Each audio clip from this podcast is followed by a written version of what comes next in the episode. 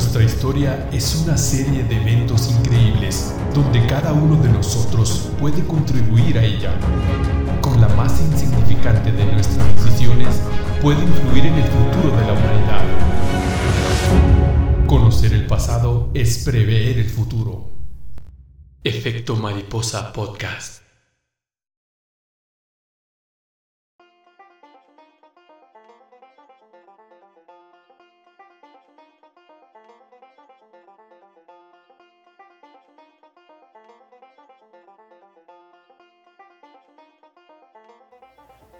Bueno, pues bienvenidos al episodio número 3. En esta ocasión nos acompañan el Big G.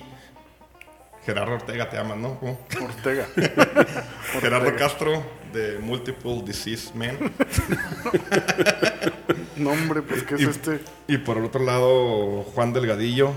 Del Fierro. El hombre de las mil historias. Bueno, pues como les digo, este es el episodio 3. Antes de decirles lo que vamos a hablar y todo, quiero primero decirles que ya estamos en Spotify y en Apple Podcast. Sí, marranos. y está viendo las estadísticas, nos han escuchado en Alemania, en Estados Unidos, aquí en México. Entonces, pues ahí vamos, creo que vamos mejorando. Creo que el de Alemania es el Elote Moncada, ¿te acuerdas ese güey? Compa mío.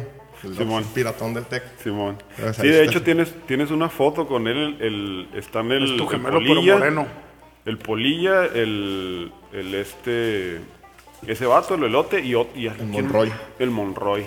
El Monroy está ahí con ustedes. Es un saludo hasta Alemania, Melote, si eres tú el que estás escuchando, y si no, pues... Es tu doble, pero como en moreno, como muy bronceado, igual de feote los dos. También estuve viendo las estadísticas del podcast, nos están escuchando más mujeres que hombres, entonces lo que es bueno, seguramente mi seductora voz les ha... Hola, mujeres. Es todo. How you doing? Ustedes están casados. Muy bien, empezamos con el episodio número 3, que en esta ocasión se llamará Indé, el genocidio de una nación. ¿Estamos listos? Sí, señor. El supuesto. El 5 de febrero de 1907, el presidente de la República Mexicana celebraba el 50 aniversario de la Constitución de 1857, pero también firmaba los tratados del septentrión, reconociendo así al nuevo estado independiente de Indé, en la zona anteriormente conocida como el estado de Chihuahua.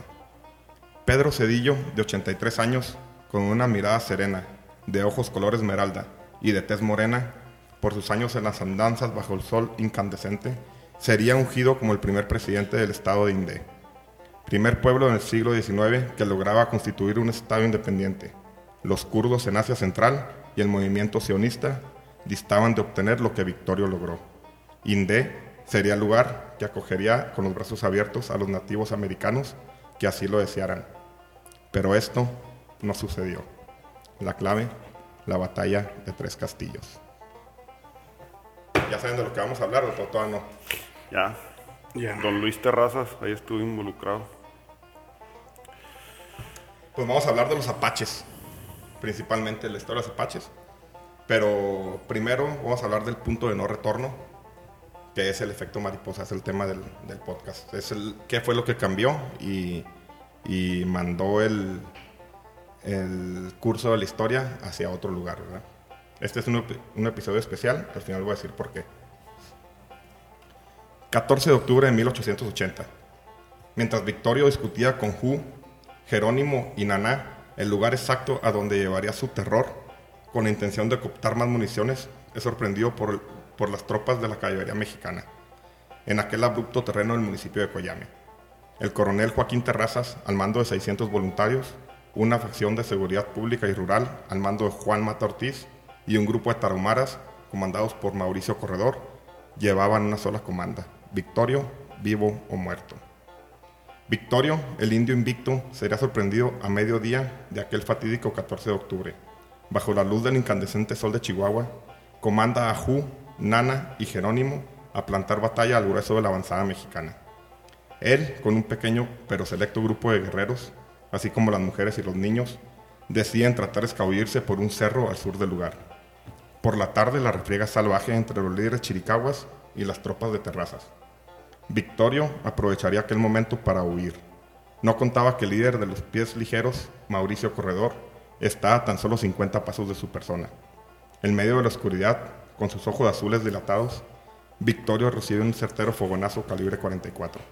2 horas después, el líder apache moría en aquel paraje. La desolación es tal que los apaches dejan la batalla. Algunos guerreros logran huir, entre esos líderes Jerónimo, Naná y Ju. El rumbo de la guerra está atrasado. La modernidad prevalecería sobre los pueblos originarios. Chingón. De la batalla de los Tres Castillos. Sí. Sí, de hecho, no sé si te acuerdas la vez que fuimos al Chihuahua Bárbaro, que anduvimos en el camioncito. Uh-huh. Ahí nos la platicaron. De hecho, se vistieron de indios de apache y luego de general, que era el general que Joaquín Terrazas era. Uh-huh. El general. Que de hecho es importante comentar aquí, los gringos pintan una cara de las guerras apaches muy al estilo gringo. Victorio, no sé si se fijaron ahorita mientras comentaba, era de ojos azules. Victorio fue raptado por los indios cheyennes cuando tenía 6 años de la hacienda. Está entre 2 haciendas, pero lo más probable es que haya sido la hacienda en Sinillas. Mm. Que dada la casualidad, la compra Luis Terrazas tiempo después. Este niño, claramente anglosajón, de ojos verdes y la chingada, se vuelve el jefe máximo de la apachería en todos lados, ¿verdad? Entonces es una historia que los gringos han tratado de tapar, va, minimizando su origen. Nada, de qué orgullecerse por lo que van a escuchar, pero bueno, es un tema bastante interesante. Pero al final, ¿qué sigue pasando? O sea, ellos se ponen a defender el territorio, ¿qué es lo que sigue? Ah, bueno, no, pues de eso se trata, vamos a platicar de todo. Sí, pues es el cambio, el cambio del destino, ¿cómo se llama? El camino cruzado. El efecto crossroads. Sí, bueno, para entender todo esto hay que entender a los apaches, de dónde son, quiénes eran, todo el pedo, ¿verdad? Porque, no sé ustedes, yo creo que ustedes sabían algo muy similar a mi persona. Tú, Oso, que dices que viste la película de Jerónimo, entonces tienes un concepto de los apaches, pero hay raíces mucho más profundas que vale la pena comentar. Y sobre eso vamos. Cualquier cosa, cualquier duda, cualquier comentario es, por más pendejo que se note, es aceptado. Es un duelo de titanes, okay. Por más pendejo. Duelo de titanes entre yo soy yo, Oso Rolfo. Oso Rolfo y yo. Entendiendo los apaches, quiénes eran y de dónde venían. El término apache es atribuido al término Zuni, que significa enemigo. Estos se hacían llamar pueblos Indé, que significa la gente. O sea, los apaches se les pusieron, pero se hacían llamar el pueblo Indé. Se cree que los apaches son descendientes de los antiguos colonizadores de China y el Tíbet, que cruzaron por el estrecho de Bering hace 20.000 años. Hacia el año 50 a.C., el grupo de los Haida y los Tlingit deciden emigrar más al sur, hacia los estados de Oregón y Washington, mientras que los Eyak deciden quedarse en Canadá y en Alaska. Los conocemos como los esquimales, ¿verdad? Mm. Entre el 400 y 700 después de Cristo, o sea, un chingo de tiempo después, otra escisión de estos grupos, los Jupa y los Matok, deciden emigrar más al sur, a lo que hoy conocemos como California. Y alrededor del año 700 y 1000 de nuestra era, otro grupo, los Indé, se van a lo que hoy conocemos como el sudoeste de Estados Unidos y el norte de Chihuahua y Sonora. Entonces, históricamente por ahí va el movimiento. ¿Preguntas, comentarios? No. Muy interesante. Órale, güey, es una peda, échate una pinche caguama de... A pecho. Hay otra película de apaches, más que no me acuerdo si es después de Jerónimo o antes de Jerónimo. No, ya quién sabe qué chingado estás divagando. ¿Tú quieres? No. Sí, ya no, es que quiero acordarme de eso de que estás hablando, o sea, las raíces más profundas de los apaches. O sea, que es algo más, sí, como dices tú, o sea, tienen como que más son muy amantes de la naturaleza y ven la vida de otra manera, o sea, como que sí tienen un concepto de la vida muy distinto a muchas tribus, a muchas religiones. Bueno, yo lo que estoy intrigado es que tú tienes cara de apache porque la tienes así como grandota, pero pues tú eres blanco, entonces es lo que en eso estoy como intrigado, si tú eres apache o no. El cara chiquita. Ahí está, estamos entendiendo a los apaches, a los indé, ¿verdad? Que después son llamados apaches, pero ¿verdad? En esta zona, a donde se van entre el 700 y el 1000 después de Cristo, ya habitan una civilización que son los indios pueblo. Hacia el siglo VII, la sedentarización, que es cuando se establece en un solo lugar, la sedentarización progresiva de los cazadores-recolectores asociada al desarrollo de la agricultura produce una nueva cultura denominada los pueblos. Estos divididos en tres grandes subculturas, los mogollón, que abarcaban lo que es hoy Chihuahua, Sonora, Nuevo México y Arizona, fundando su comunidad más grande conocida como Acantilado de Gila. Los Hohokam, establecida en Arizona, fundan Casa Grande. Y por último los Anasazi, que se establecen entre Arizona, Utah, Nuevo México y Colorado, fundando la comunidad de Mesa Verde. Los Anasazi a su vez se dividían entre Hopi, Zuni, Keren, Jemes y Taos. Curiosamente, todos ellos compartían una lengua muy similar, al contrario que los Zuni, que su lenguaje era muy parecido al japonés. Parece un chingo al japonés el Zuni, y el Zuni es el que les pone los apaches, que significan el enemigo. Ok, nos tratamos de enfocar ahí. ¿Zuni significa el enemigo? En Zuni, apache quiere decir el enemigo. Zuni es una tribu que está muy diferente a las demás. Significa que vienen de diferentes lugares. De hecho, hay teorías. Hay teorías donde habla de... Hay teorías donde dice que no todos los habitantes de Mesoamérica o de América vienen de los del estrecho de Bering. ¿Por qué? Porque son físicamente distintos. Los pueblos mesoamericanos como estos, los Anasazi, son distintos, son más parecidos a los ¿cómo se llaman estos cabrones? Aborígenes australianos o las tribus que habitaban el Pacífico. Los apaches, en cambio, son más parecidos a los mongoles. Entonces, eso no está comprobado, pero son teorías, ¿verdad? Bueno, ¿qué pasó con los apaches? De aquí nos vamos al periodo español. Y va. Hacia 1539, Francisco Vázquez Coronado, conquistador español, escucha de los indios mexicanos que al norte existen. Es como pendejo. Lo voy a traer al cabo que lo borro. Así déjalo, culero. Hacia 1539, Francisco Vázquez Coronado, conquistador español, escucha de los indios mexicanos que al norte existen otros indios, con ciudades colmadas en minerales preciosos, en especial una de nombre Cíbola. En 1540... Coronado junta dinero y se dirige al norte, con una expedición de 340 españoles y algunos cientos de indios aliados. En su expedición pasaron por las comunidades indias de Hopi y continuaron su camino hasta que Coronado, entrado el invierno, manda a establecerse en las casas de arena al sur del Tíuex. El Tíuex se llama esa región, de las comunidades esas, comunidades pueblo, de los indios pueblo. Los indios pueblo, okay. Que después llamaría Alcanfor, que ahorita es la ciudad de Albuquerque. Y de ahí solicita insumos al líder de la comunidad de los Tiguas, localizado en lo que hoy es Santa Fe. Este no les manda nada a los españoles, por lo que Coronado da la orden de simplemente tomar lo que necesiten. Así que el nutrido grupo de expedicionarios acude a la comunidad de Tigua y durante la escaramuza, una mujer pueblo fue violada. A huevo, uno no fue a... No pudieron dejar pasar la oportunidad. Caliente, dándole madre la ropa o lo que iban a agarrar, ¿verdad?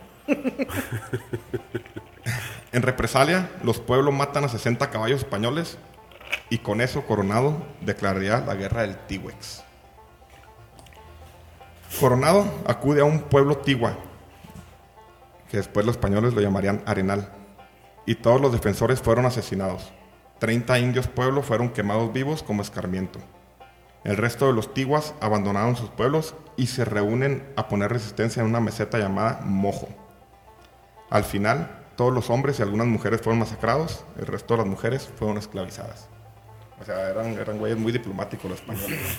Oye, güey, ¿por qué hay unas comunidades donde sí se han mantenido la comunidad apache, o sea, las zonas en Estados Unidos y todo, sí, sobre todo en Estados Unidos, aquí no, pues ahorita que dices Nuevo México, las reservas, las reservas. O sea, las reservas indígenas, yo no entiendo por qué hay algunos pueblos. Ahorita lo vas a entender.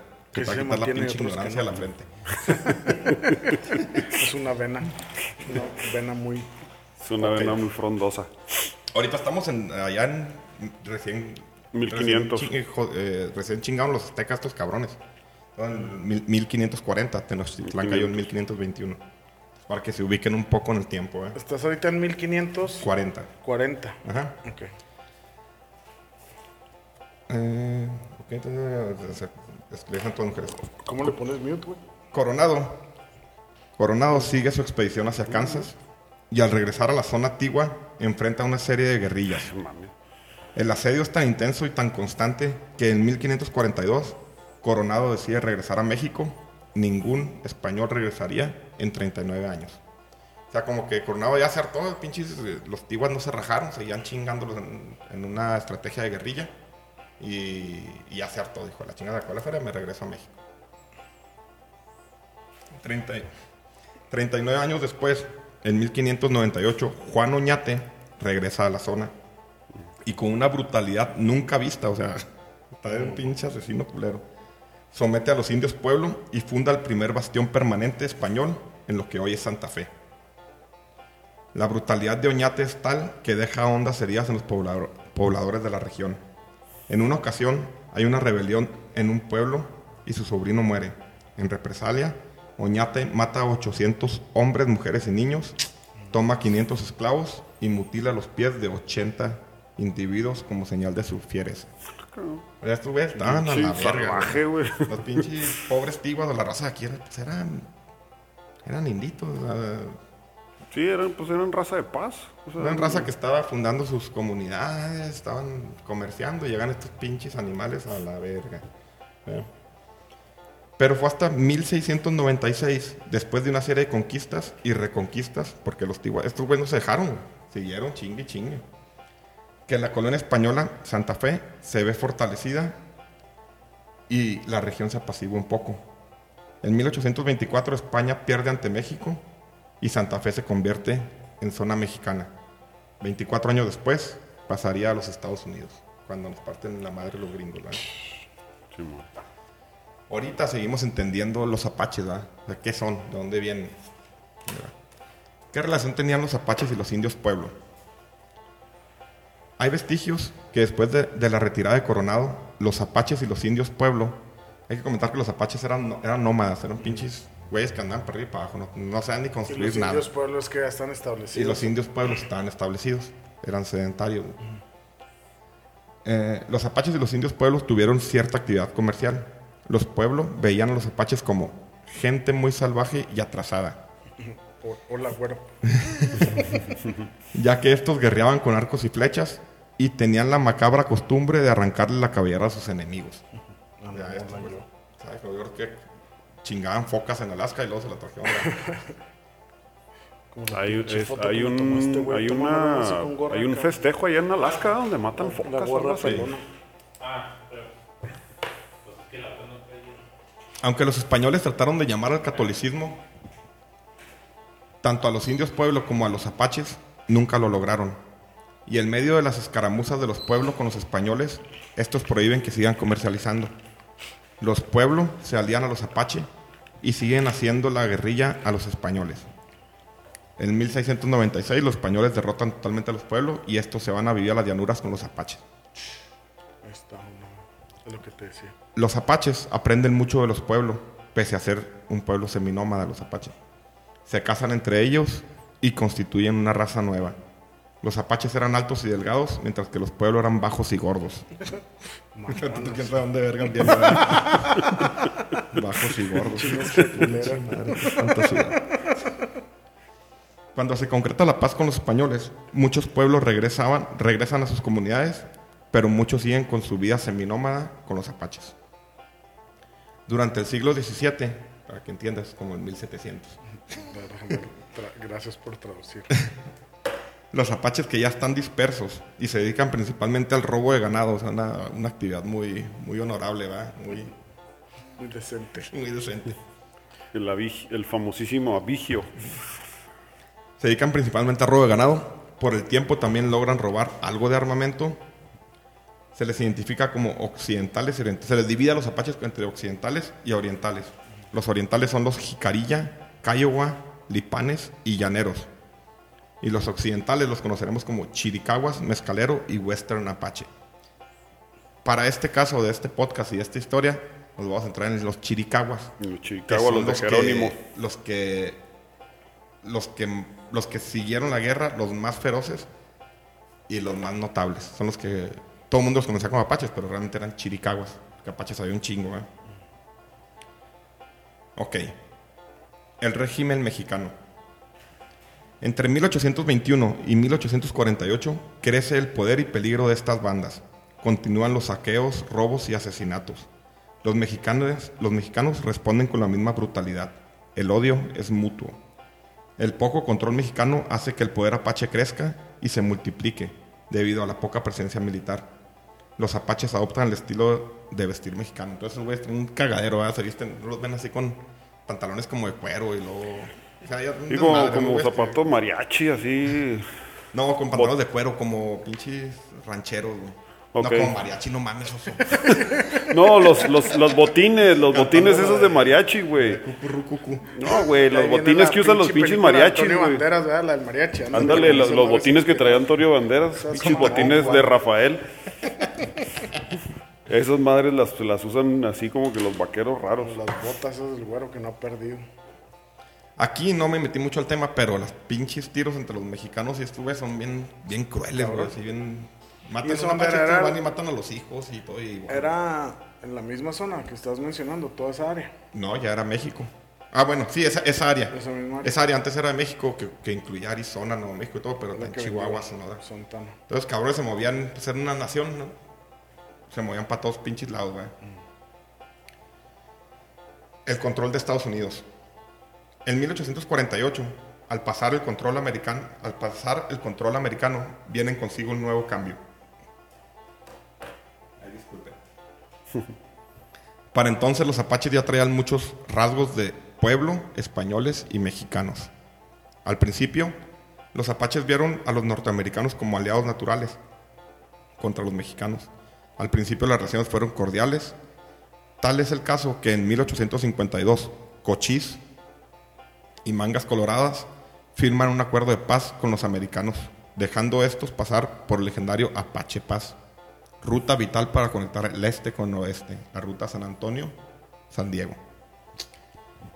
El Apache Pass es una zona que fue bien peleada, güey, que era la única zona donde hay agua, es una montaña, y es el cruce de oeste, este-oeste o oeste-este, como sea. Entonces es bien importante. Estos güeyes decían, no... Estos güeyes están odiando a los mexicanos, no hay pedo con estos güeyes. Pinches mexicanos son los culeros, güey. Pueden comentar algo, güey, no están regañados. Te estoy escuchando. No, es que deja tú, güey, ya tengo anotadas todas las fechas. Lo que viene al principio. Es que ahorita algo mencionaste, güey, de cómo un cabrón tomaba decisiones por otra raza, güey. Entonces tenía su primero un pueblo, o sea, un solo cabrón mantenía eso controlado, güey. ¿Quién sabe qué verga estás hablando? Y esclavos. No, es que, fíjate, todo eso es el efecto mariposa. Ahorita seguimos en lo mismo, controlados por un pendejo. Precisamente ahorita lo que estabas mencionando, nada más que no me acuerdo el nombre, fue lo que me faltó anotar, güey. Seguimos siendo prisioneros de nuestro pasado. O sea, personas que toman decisiones por gente en general y lo hacen que vaya creciendo el odio, vaya creciendo todas las cosas negativas, güey. Cuando otra persona con otra mentalidad, otro liderazgo hubiera tenido un pinche totalmente... Pues es que de hecho precisamente eso es lo que decía el güero al principio, o sea, el efecto mariposa, cómo una decisión cambia la historia completamente, o sea, a partir de qué acto o de qué hecho cambia la historia completamente. Es que se me olvidó el nombre de la persona que mencionaste, pero tú decías que esa persona era la que estaba controlando y hacía que las otras personas... Ahorita lo vemos. Como prisionero. Esto es bien importante, este paréntesis, para decirle a Andrés Manuel López Obrador que chinga toda su puta madre. Y los chairos. De pasada el peje y los chairos van a chingar a su madre. Ok, seguimos. El estallido de una guerra de exterminio. Los apaches, pese a tener una paz firmada, nunca dejaron de cometer sus atracos. Y cuando digo apaches, hablo por los chiricahuas, entonces, para que lo entiendan. Cada vez se hacían más común escuchar el robo de animales y asesinatos por la banda Chiricahua de Mangas Coloradas y Cochise. Mangas Coloradas era el jefe máximo de los apaches, era como el pinche cártel de la droga Félix Gallardo, y de ahí venían los otros güeyes, ¿verdad? Tanto en México como en Estados Unidos, en ambos lados de la frontera estaban hartos de los apaches. En febrero de 1861 sucede el famoso incidente de Bascom. Un grupo inidentificado de nativos robó ganado y raptó a un chico de 6 años, hijo de un ranchero John Ward y su esposa mexicana. Ahorita les digo ese chavo. Este denunció a la banda de Cochise, aunque este estaba a más de 100 kilómetros de la zona. Un grupo de soldados partió en búsqueda de este líder apache y lo citaron. Este, creyendo que solo era un diálogo para fortalecer la convivencia con los blancos, solo acude con otros 3 hombres. Durante la entrevista fue acusado de secuestro. Este logra huir, pero no sus 3 compañeros. Rápidamente Cochise toma a unos rehenes e intenta intercambiarlos por su gente. Todo salió mal. Los americanos asesinan a la gente de Cochise y este responde con la misma moneda. Asimismo, desconocen el acuerdo de paz y cierran el Apache Pass, ¿verdad? O sea, a la verga el tratado de 1852. Ahora se rompe ahí. Este chavillo que secuestran, güey, se llama Nicky Free, güey. O sea, ya nunca vuelve a ver a sus papás, pero los secuestran los pinches indios, güey. Como lo hicieron con Victorio, así lo hacían. Se cría con ellos, güey. Se cría con ellos y después se hace un explorador con los gringos. Ahorita el nieto ese, güey, tiene una banda de rock nativo, güey. Está inspirado. En la de Danza con Lobos, secuestran a una güera, a una güerototota, que es de la que se enamora Kevin Costner, y es apache machín, o sea, se crió con los apaches desde bien chavita. Pues eso hacían, sí. Y está güera, de ojos azules. Como Victorio, ¿eh? Como el indio invicto. Entonces, esto fue como un paréntesis. Entonces ya estos güeyes, después del incidente de Blasón, que es como que el inicio de la guerra total contra los apaches, ¿verdad? Entonces aquí dividí en varios sucesos importantes. La guerra de 1861 a 1875. Desde ese entonces empieza una guerra sin cuartel contra los nuevos colonos. La banda de Cochise se une a su suegro, Mangas Colorados, que son los Cheyennes, que quiere decir gente pintada de rojo. Muy bien. Las escaramuzas son comunes y violentas. Los ataques a las diligencias son incesantes y las muertes se cuentan por cientos. Para 1862, los apaches detectan que los soldados empiezan a ir y las diligencias cesan, creyendo que el hombre blanco se había atemorizado por las refriegas. Estos festejan. ¿Cuántos se equivocarían estos hombres? El hombre blanco se iría a combatir la guerra de secesión que recién acaba de estallar. ¿Sabes cuál es la guerra de secesión? No tienen ni puta idea, ¿verdad? No. La guerra de Estados Unidos, entre los ejércitos de la Unión, que eran los del norte, contra los confederados, que eran los del sur. Era una guerra prácticamente esclavistas contra güeyes civilizados. Es donde sale la bandera esa de Gettysburg, la que es que eran los confederados del sur, es la cruz esa que... La cruz azul de los... La cruz azul. Uh-huh. Que precisamente acaba de pasar un pedo en la NASCAR, ¿verdad? La prohibieron. Sí, es que... No, es que en la de los duques de Hazard, el general Lee, el carro ese, uh-huh, en la parte de arriba trae esa bandera, la bandera confederada del sur. Entonces muchos carros se las empezaron a poner así como que por mostrar así como que un carro de carreras con eso y se les armó el pedo. Ahora con lo del racismo se les armó el pedo. Remember the Titans van y señalan a la pelea de Gettysburg Ahí van al panteón. En Gettysburg. Sí, en Gettysburg, no las patadas. Donde fue la pelea. Así es. Pues ahora con lo del negro este que mataron, ¿cómo se llama? Floyd. Floyd Mayweather. No, ¿cómo se llama? Mason Floyd. Cayó pedo en Alaska por la bandera. Pero bueno, continuemos nuestro tema. Continuamos. En 1862, un trío contingente de tropas de la Unión venían de California y se dirigen a Fort Bliss, en El Paso, donde las contiendas están chidas, donde las batallas no ceden.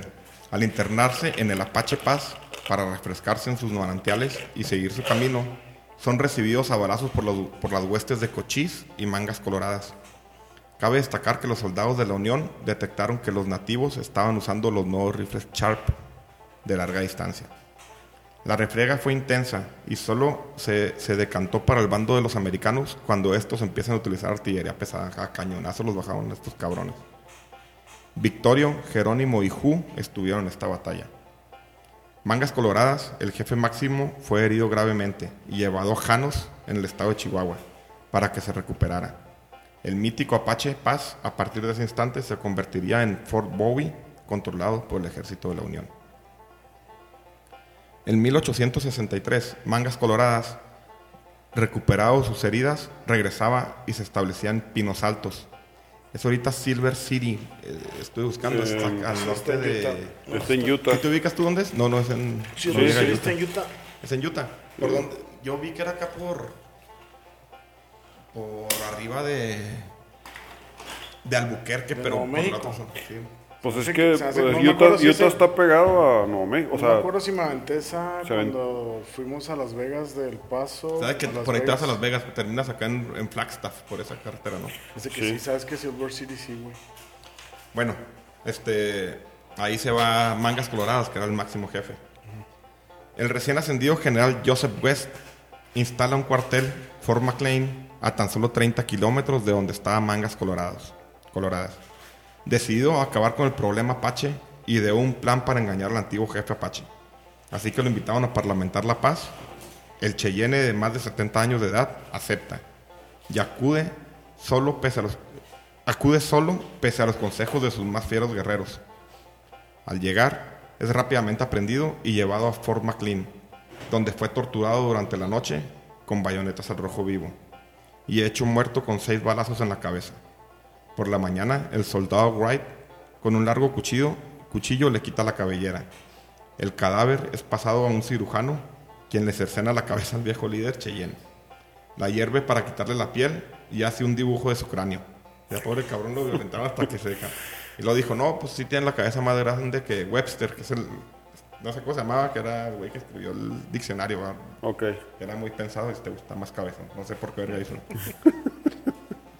Al final, las tropas de West atacan Pinos Altos, logrando darle muerte a 12 guerreros cheyennes. Cheyennes, Apache, Chiricahua, es muy similar, ¿verdad?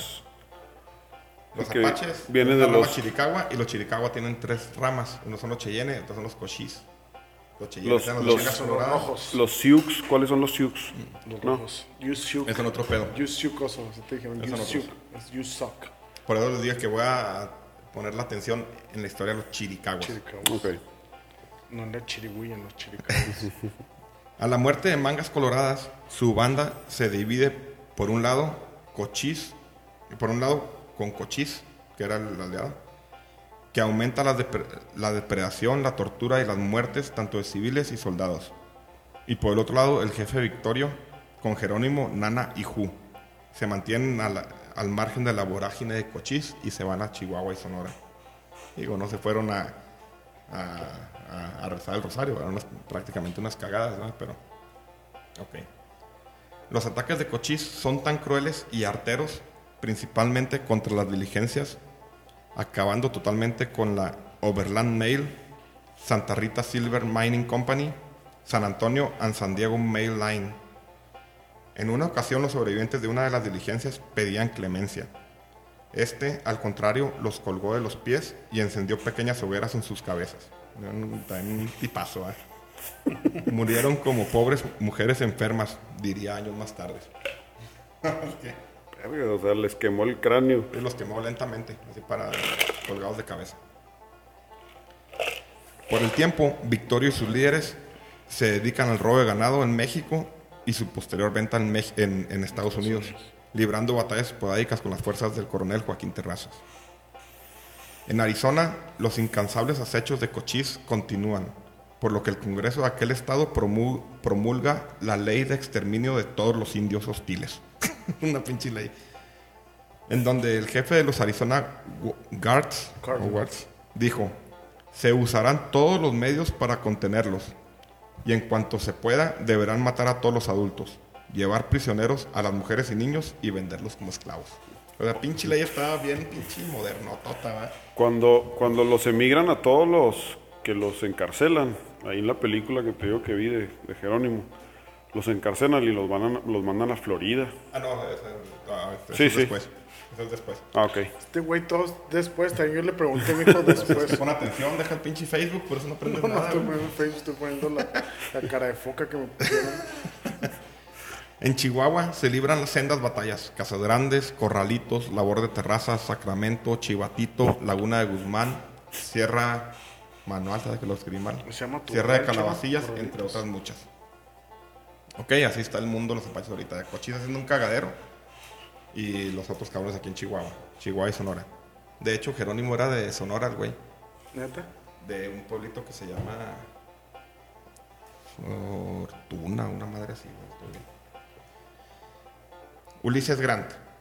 En 1869, ya con la guerra de secesión culminada, Ulises Grant es ungido como el 18º presidente de los Estados Unidos de América. Este decide resolver el problema indio de una vez por todas, intentando la dominación pacífica de los nativos. Establece la Oficina de Asuntos Indios y promete reservas, lo que dices ahorita, donde los indios pudieran mantener sus costumbres, la paz, y se compromete a mandar suministros. Pese a la buena voluntad del presidente y pese a que la gran mayoría de los nativos, con excepción de los chiricahuas, se acogen a la propuesta. Entonces, un chingo de apaches y sioux, todo ya se van a reservas. Bueno, aquí la diferencia de una reserva a un país o un estado-nación es que tenían territorio, tenían población, pero no tenían un gobierno. Bueno, ellos autogobernaban, pero ellos no podían gobernarse, tenían que gobernar los gringos, ¿no? Pero les dieron un chingo de facilidades y un chingo se metieron en la reserva, ¿no? Muchos nativos se acogen a la propuesta, con excepción de los chiricahuas. Los ciudadanos de las ciudades cercanas eran contrarios a los planes de paz. Era evidente que al crear las reservas, los minerales preciosos que estaban en ellas quedaban fuera del alcance de los norteamericanos. Cosa que no gustó mucho. O sea, sí quiero pacificar, pero no quiero pacificar. O sea, los de ahí, los de la región, los rednecks de Tucson y toda esa madre. Sabían que algo estaba ahí. Sí, o sea, sí. Ulises Grant sí quería ya que sacara ese pedo, pero la raza de ahí, o sea, ni de pedo, no les pareció, ya no podían explotar las minas ni los recursos, ¿verdad? Aunque seguían algunas escaramuzas, muchas eran inventos con el motivo de dejar mal parados a los nativos y darle reversa al plan de paz de Grant. ¿Qué es una escaramuza? Una escaramuza cuando se pelean así. Lucha. Un tiro así como de la pinche del Old Town, pero ya. Como el piedra en el Old Town. Como Gerardo, todas pinche. Todos los fines de semana. No, ese no es el tema. Bueno, querían dejar mal parado a los apaches, a los nativos. Como esta, donde unos apaches robaron una vaca, un becerro y 2 caballos al ranchero Henry Glassman. Entonces todos los días un chingo de mamás así de que estos güeyes me robaron un perro y se lo cocharon. Espero que le han dado croquetas al baño. Ardor anal que haber tenido. Sí, bueno. Pero uno de los eventos más infames es la matanza del Campo Grande. Y voy a continuar hasta que el oso me pase otra carta blanca, por favor. Sí, señor. ¿Esta está más fría, no? La de la que están acá abajo. Fría, güey, porque me va a dar diarrea después. No, sí están frías. Continuamos. La matanza del Campo Grande. El jefe Esquiminsin dialoga y acuerda rendirse con todo su pueblo, los apaches Arabaipas, e internarse en una reserva, el Campo Grande. Al mismo tiempo, una bola de indios inidentificados roba 19 vacas a los pobladores de Tucson. Muy enojados, entre comillas, hacen el Comité de Seguridad Pública, formado por 6 americanos, 48 mexicanos y 94 indios pápagos, y se dirigen con las tribus, se dirigen a las tribus de Esquiminsin. Sorry, boy. Justo cuando los hombres salían de casa, o sea, los Esquiminsin que estaban ya en la reserva, los güeyes a las 5 de la mañana le ganan a cazar, ¿verdad? El Comité de Seguridad, al mando del ciudadano Ouri, asesinan a 8 hombres, violan y matan a 110 mujeres, se dejaron cachumbre, y mandan a México en calidad de esclavos a 28 niños. Solo una mujer sobrevive. Los apaches recién pacificados huyen de la reserva y se unen a Cochise para emputados, ¿verdad? Y reactivan los ataques. Estoy mojado. La prensa y los ciudadanos de Arizona declaran defensa propia el incidente. Grant, desde Washington, enfurecido por el asunto, los declara un frío asesinato. Exigió a los culpables que fueran juzgados, pero el veredicto fue no culpables. O sea, ¿cómo nos iban a imputar tan los pinches indios, verdad? También hay que ponerse de acuerdo. Sí, los dos se dieron... Fue demasiado salvaje esa... Era salvaje. No, pero estamos en lo calmado ahorita. Estábamos en lo chido. ¿Cuándo es cuando te va a parar? Tienes hablando como pinche 50 minutos. No, empezó en el 12, idiota. Pues me dijo que lo parara. ¿Cuándo es cuando se pare, pendejo? ¿Cuándo es cuando dijo que tengo que parar? Ahorita me dijo, párame cuando no deje de hablar. Pues no se ha parado. Cuando se pare, pendejo. Si se para, dice que ya no te quiere escuchar la pinche. Cuando ya me había saltado de que estás hable y hable. Pinche asqueroso. Después del Campo Grande, a raíz de la masacre y con el presidente claramente molesto, se asigna al general George Cook a asumir el control de la zona. Entabla entrevistas con los jefes locales, entre ellos Esquiminis, que es el güey que mataron a todos. Pero no puede hacer contacto con Cochise. Muchos jefes, cansados de las luchas, fueron aceptando y se internan en las reservas, entre ellas de White Mountain y había un chingo. Ya después aprendieron que no podían meter a los pinches chiricahuas con los mezcaleros y todo. Aunque fueran apaches, no se entendían y se mantenían peleando. Eran como unos pinches cholos, güey. Los chiricahuas eran los cholos de la Plaza Perea, los más culeros de todos, güey. Simón. A principios de 1873, Tom Jeffords, amigo de Cochise, logra negociar una paz verdadera, ordenada por el presidente Grant. Cochise acepta y pone fin, él y su banda, se internan al White Mountain, una reserva. Aquí parecía que todo ya se iba a acabar. Cochise muere de cáncer en 1824 y para 1875 la mayoría de los apaches estaban o en una reserva o en México. A la muerte de Cochise, el liderazgo recayó sobre Taza, hijo del mismo, pero este no pudo mantener a la banda unida, por lo que abandonaba la reserva y se otra vez a chingar la borrega, va a tumbar cachuchas y todas esas mamás que hacen los pinches malandros, ¿verdad? Los colonos protestan y en 1876 llega la orden de trasladar a los habitantes de White Mountain, que está, lo ves en internet, está bien chingo, mucha reserva mega, bien bonito los paisajes, a la reserva de San Carlos en Arizona, cerquita de Tucson, imagínate la pinche reserva, la pinche... Nada parecido a White Mountain, en donde el hijo de Ju lo describía así. Era el peor lugar del extenso territorio que le habían robado los apaches. No hay hierba, no hay casa. Casa de cazar, no casa de vivir. Sí, para vivir. Casi toda la vegetación son cactus, los insectos son terribles, es agua espantosa, lo que había en aquel río de aguas mansas, era caliente y salobre, que sabía a salva. Durante el traslado, Victorio se suma a los migrantes. Dijo, vamos a la reserva, ya también me cansé de palear. Vámonos a la verga a descansar, ya estoy harto. Durante el traslado, Victorio se suma a los migrantes y acepta mudarse a San Carlos, que es lo que le digo, cerca de Tucson. Con él se mudan 300 de sus Cheyennes. ¿Cómo? Mangas rojas. No, Mangas rojas ya no, Manga Colorada ya se murió, güey. No, por eso, pero Cheyenne. Sí, Cheyenne es Mangas rojas. Los pintados de rojo. No, Manga roja. Las condiciones del lugar son horrendas. Victorio se fuga del lugar y se dirige a otra reserva, Ojo Caliente, al norte de Santa Fe. Que es, le acabo de ir, está bien chingón. ¿Dónde? Al norte de Santa Fe. Albuquerque.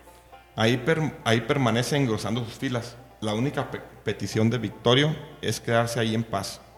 Y al ser rechazada la moción, comienza nuevamente una serie de asaltos a localidades de Nuevo México. Pero Victorio prefería vivir en paz y aceptó entregarse y recluirse en la reserva de Fort Stanton, que es ahorita ruidoso. Tener que convivir con los indios mezcaleros era un mal menor. Sí.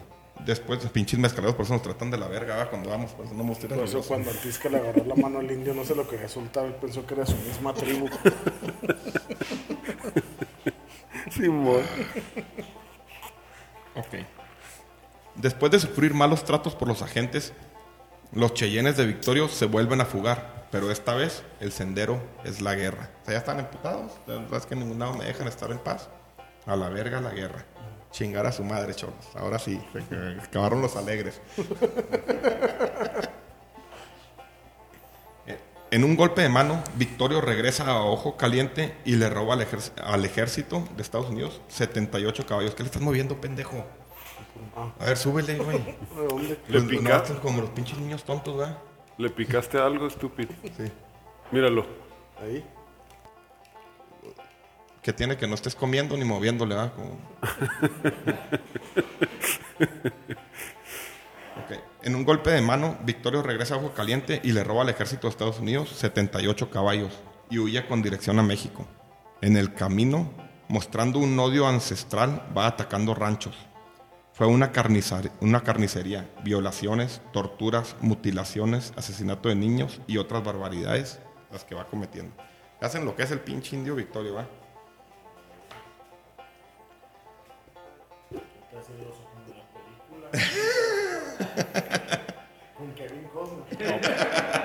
Acuérdate de la danza con lobos, güey. Acuérdate de la danza con lobos. Ahí se ve ahí cómo son los... Pues cuando llegan los soldados les hacen un chingadera y media a los apaches. Ya aquí para ese instante ya era una pinche barbarie de todo. Estos güey de los españoles, de los mexicanos, de los gringos, entre ellos, entonces ya. Sí, estaban hartos los vatos, güey. No, y estaban locos, ¿verdad? Estos los chiricahuas, los otros ya estaban en paz, güey. La barbaridad de sus actos fue la razón de que ambos gobiernos deciden realizar una guerra genocida. O sea, acabar con los pinches chiricahuas. En Chihuahua se pone precio cada una de las caballeras de los indios. El Arizona Citizen publica: la guerra contra los apaches chiricahuas debe ser una guerra implacable, inapelable y sistemática. Hay que masacrar a los hombres, mujeres y niños, hasta que cada valle y cada montaña, de cada roca y de cada guarida emane el fino incienso de los cadáveres putrefactos. Ese era ya el pinche sentir contra estos pinches pandilleros, ¿verdad? Chío, Dios, cabrón. A ver, habla, Gerardo.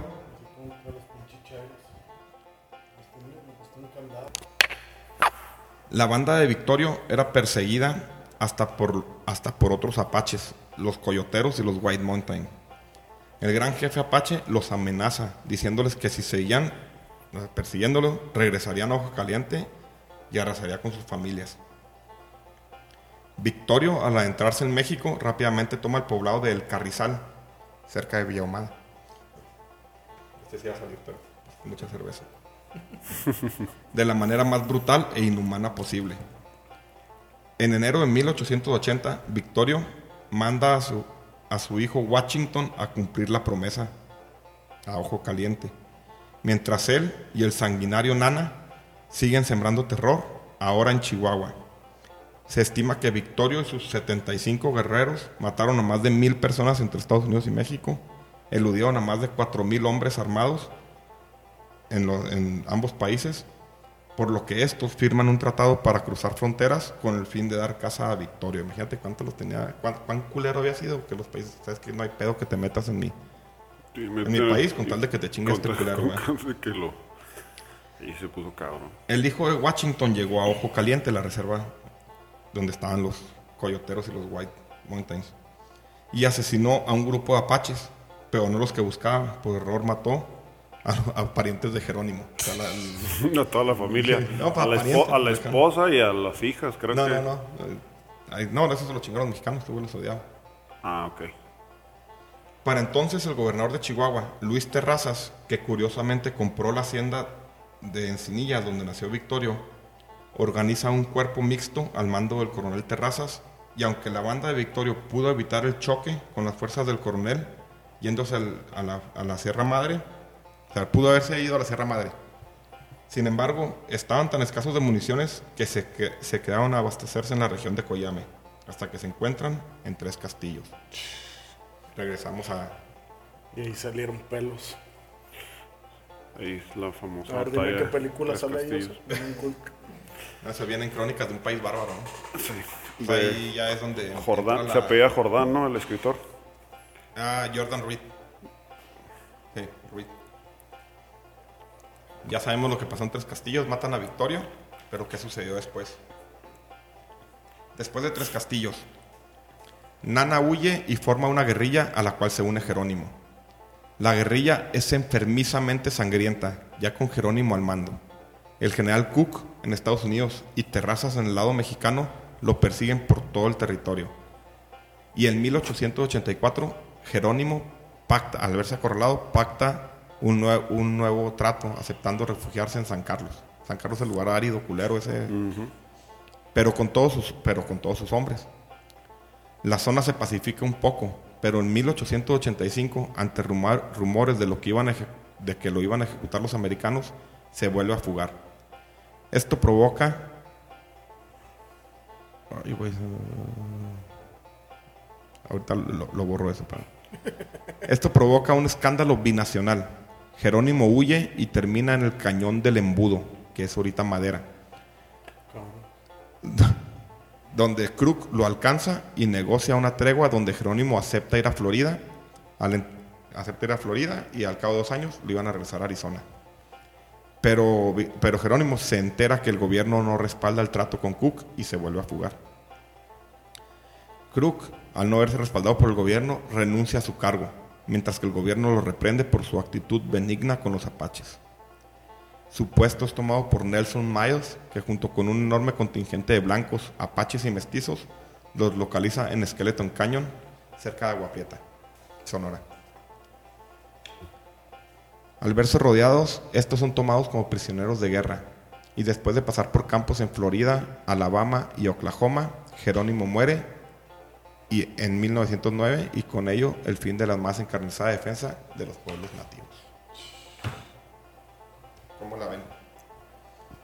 ¿Cómo la ven con esta historieta? Está cabrón. Interesante, pues está cabrón. Pues es que eran demasiados años de soportar el pie en el cuello, los apaches, demasiado tiempo, y pues, primero los españoles, y luego después los americanos, y luego los ingleses, o sea, era demasiado.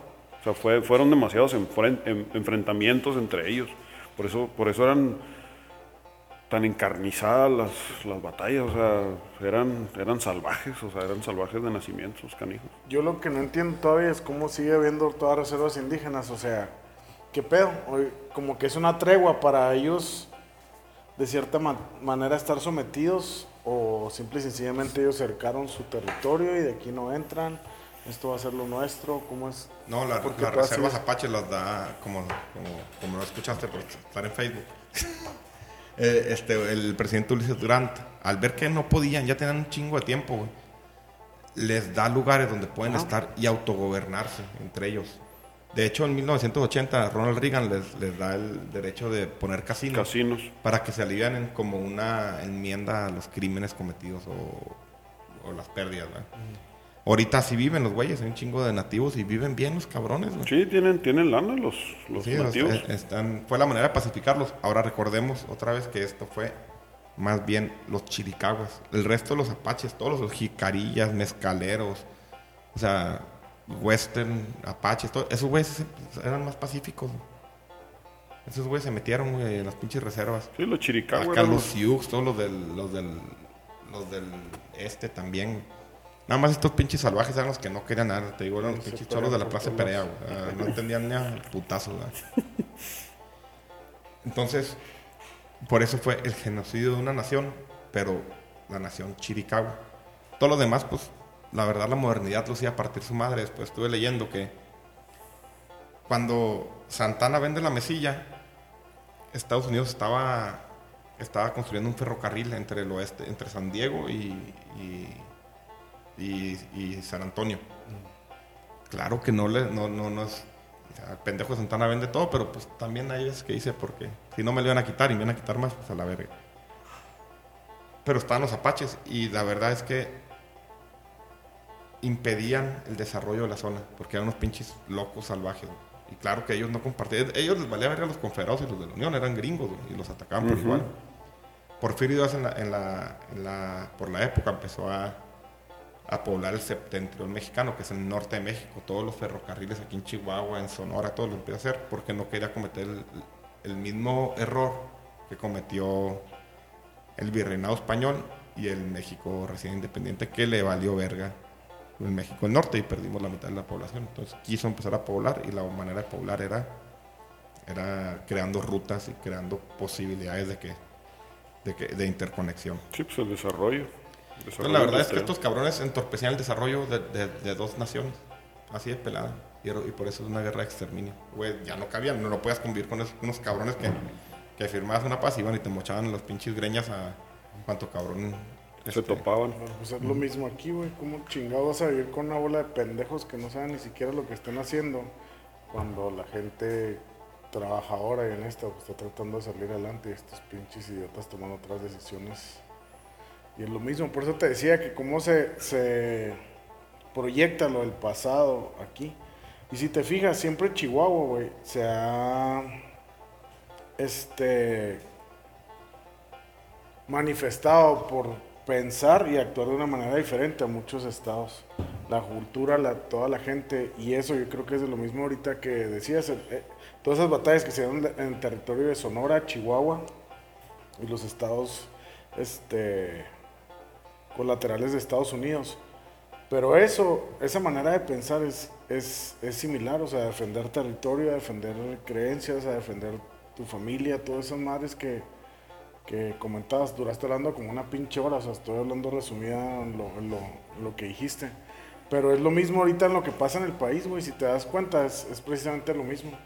Obviamente en otros estados están sometidos, en otros estados están como que, pues lo que venga es igual, aquí no, aquí busca la gente buscar una alternativa para que no suceda eso y pues si ya le dieron poder a un pendejo, pues tratar de quitarlo. Otra vez chinga tu madre, peje. Y los chairos. No, sí, viejo cosa loco. Que no comenté es que México está enfrascado, realmente la guerra a los apaches no fue de México, fue los chihuahuenses y los sonorenses, lo que hizo ahorita. México estaba enfrascado en primero la intervención francesa y en pedos de allá que les dijeron no tenemos feria para mandarles, no tenemos nada para mandarles, arréglense los pinches estados como puedan. Entonces aquí el gobernador Luis Terrazas saca feria y él es el que emprende la batalla contra los apaches. Pero te fijas, no el ejército mexicano. Uh-huh. En claro. Sonora igual. Y no se rajaron ni yo. No, pues aquí cuando los chingan a estos güeyes en Tres Castillos ya hacen un pedo no aquí en Chihuahua, güey. La verdad es que sí eran una amenaza estos cabrones. Y al principio dije que este episodio era inusual porque realmente el efecto mariposa no hubiera pasado nada diferente. Estos güeyes estaban condenados ya a extinguirse. O sea, aunque hubiera ganado Victorio Tres Castillos, o sea, no, nunca hubiera sido presidente como puse en el supuesto. Nunca hubiera sido nada, güey. Unos pinches salvajes, malandros, güey. Con causa sí, pero con mucha pinche cosa sanguinaria. Mucho odio, mucho resentimiento. Sí, mucho resentimiento. Sí. Estos güeyes deben darse unas vergas para adoctrinarlos, porque te digo, este güey era de aquí de Chihuahua. Pedro Cedillo se llamaba, el indio Victorio. Uh-huh. Pedro Cedillo, Rubio. Pero estos güeyes pues lo adoctrinaron y se hizo el máximo líder apache. Para finalizar. Muchas gracias, Guerini, por esta oportunidad de expresarnos y de platicar y convivir con ustedes. Está cotorro el show, porque pues, de alguna manera convives, estás platicando, te la riegas, cotorreas, y lo aparte pues escuchas una historia interesante, o sea, es parte de, no mames, parte de nuestra historia. De Kevin Costner y las películas, güey, ¿cuál que expresarte, güey? Parte de la historia de aquí de Chihuahua está interesante, está muy interesante. Esa batalla de Tres Castillos fue un parteaguas para que la familia Terrazas de ahí como que surgiera, o sea, ellos empiezan con esa intervención en como parte de un gobierno, de un ente, y pues empiezan a resurgir. Y como dices tú, o sea, es difícil que esa tribu hubiera sobrevivido, aunque hubieran ganado la batalla de Tres Castillos. Es difícil que hubieran sobrevivido porque sí tenían usos y costumbres muy, muy distintas a muchas religiones. Son gente distinta, traen arraigado mucho resentimiento, mucho rencor, mucho odio hacia el blanco. O sea, casi siempre en todos los libros de apaches lo reflejan mucho, o sea, ese odio al blanco, al ojo blanco, como le decían en la película de Jerónimo, le decían White Eye. No, ese es de West Study. West Study es idéntico al Cabe, que nos está yendo ahorita, o nos va a oír. El cara de apache, tú. El cara de apache Herrera. No, tú tienes cara de apache. Esa es otra. West Study con Jim Hockman. Jim Hockman la hace el general Crook. Es el general Crook. La voy a ver. Muchas gracias, mi oso. Tú, mi asqueroso. Castro. Yo sigo como que pensando lo mismo. Cómo, haz de cuenta, un pueblo lo puede mover un líder, en el sentido positivo o en el sentido negativo. En muchos sentidos, güey, de lo que hablamos ahorita, el odio, el resentimiento, que la misma gente te puede envenenar en ese sentido, de decir, es que sí, odio, resentimiento hacia esa gente, atácalos, chíngalos, lo que sea, se sigue presentando ahorita. Eso fue lo que pasó en estas elecciones, mucho odio, mucho resentimiento hacia los gobernantes pasados, hacia los malos manejos y todas esas pendejadas. Orilló a la gente a tomar malas decisiones y todas seguimos igual, o sea, nada más es cuestión de, en este caso, y ahorita los medios de comunicación, que son los que te dirigen, bueno, a mí no, pero a la gente en general, que siempre está viendo eso, dirigen de una manera diferente al pueblo, como lo quieren hacer, envenenar o lo quieren idiotizar con cuestiones pasadas, con eventos pasados, pero también se les olvida las cosas positivas. A huevo hay cosas positivas que te van a hacer enfocar tu futuro en un rumbo diferente. En este caso, pues obviamente pasaba eso y generaba mucho odio, generaba mucho resentimiento y obviamente el líder mal enfocó todo eso, güey. Digo que ahorita no me acuerdo el nombre del personaje que mencionaste. De Victorio, creo, ¿no? Cuando fue ella hacer sus descagadas. No es Kevin Costner. Se me hace que era Kevin Costner en la del oso. Chisbatos, mierdas. Entonces, culeros. No vuelvo a opinar. Infartado, de verdad. Eso, que yo también lo entiendo. Pero te vas a infartar la verga. No, pendejo, estoy eructando, pero pues esta madre no sé cómo ponerle. Te vas a morir en 2 segundos. Fíjate, güey, esa gente es su parte y de mí se van a acordar, güey. Sí, cuando te infartas, ¿no? Pues te vengas, eso fue hace como 14 años. Cuando les digo esa parte de la gente del norte, pues viene siendo Sonora, Chihuahua, Coahuila, tiene una manera de pensar diferente, donde no permiten que las cosas pasen así de fácil por decisiones de otras personas. O sea, que van a defender su territorio, su familia, todo lo que tengan que defender. Así va a pasar en esto que estamos viendo en el presente. Este podcast se trata precisamente de eso, del efecto mariposa, de cómo seguimos pues sufriendo de cuestiones del pasado, ahorita actualmente en el presente. Y pues es interesante toda la historia, nada más que pues no mames, duras hablando como 50 minutos. Pues, no supiste ni qué chingados hablé, ¿va? A los 5 minutos cortos, sí, de Jerónimo, el compa del bola. Y de Victorio. Jerónimo. Y No, pero es importante esa parte, cómo ahorita nos repercute, güey, y cómo se ve, o sea, cómo la gente se manifiesta y no va a permitir que eso siga pasando ahorita en el presente. Tenemos que estar ahí, bien vivos para que no se nos siga dando y que no una persona tome decisiones que le corresponden al pueblo, decisiones que cada uno de nosotros podemos hacerlas válidas. Bueno, antes de que nos mates del aburrimiento, sabemos que no quieres al peje, que odias a los chairos, eso está fantásticamente bien. De nuevo, chinga tu madre, peje. Ya para rematar y para acabar esta madre que se nos fue arriba a la hora, lo que yo creo y la conclusión que tengo de esto después de investigar un chingo, porque mantener esta historia en un paralelo coherente en el tiempo está bien cabrón, porque hay muchas cosas que se mueven al mismo tiempo en diferentes lugares que harían otra historia, ¿verdad? Que harían un chingo de historias. Lo que creo es que los apaches, en mezcla con los pueblos y todo, fueron los únicos capaces de ponerle resistencia a la colonización del hombre blanco, ¿verdad? Estos cabrones llegaron a América a devastar, a violar, a destruir, ¿verdad? No lo digo con ningún tipo de odio, porque al final somos una mezcla de esos cabrones, de españoles e indígenas. Pero estos cabrones de los apaches fueron los únicos capaces de mantenerse firmes por cientos de años, combatiendo esa colonización que no se podía detener, ni se iba a detener. Pero estos güeyes creyeron que era la manera de hacerlo, ¿verdad? Al final, como puse en algún lugar del podcast, la modernidad se impuso sobre los pueblos nativos y es lo que somos hoy. Muchas gracias por acompañarnos. Gracias por invitarnos. El episodio 3. Gracias, Guarini. Indé, el genocidio de una nación. Gracias. Gracias.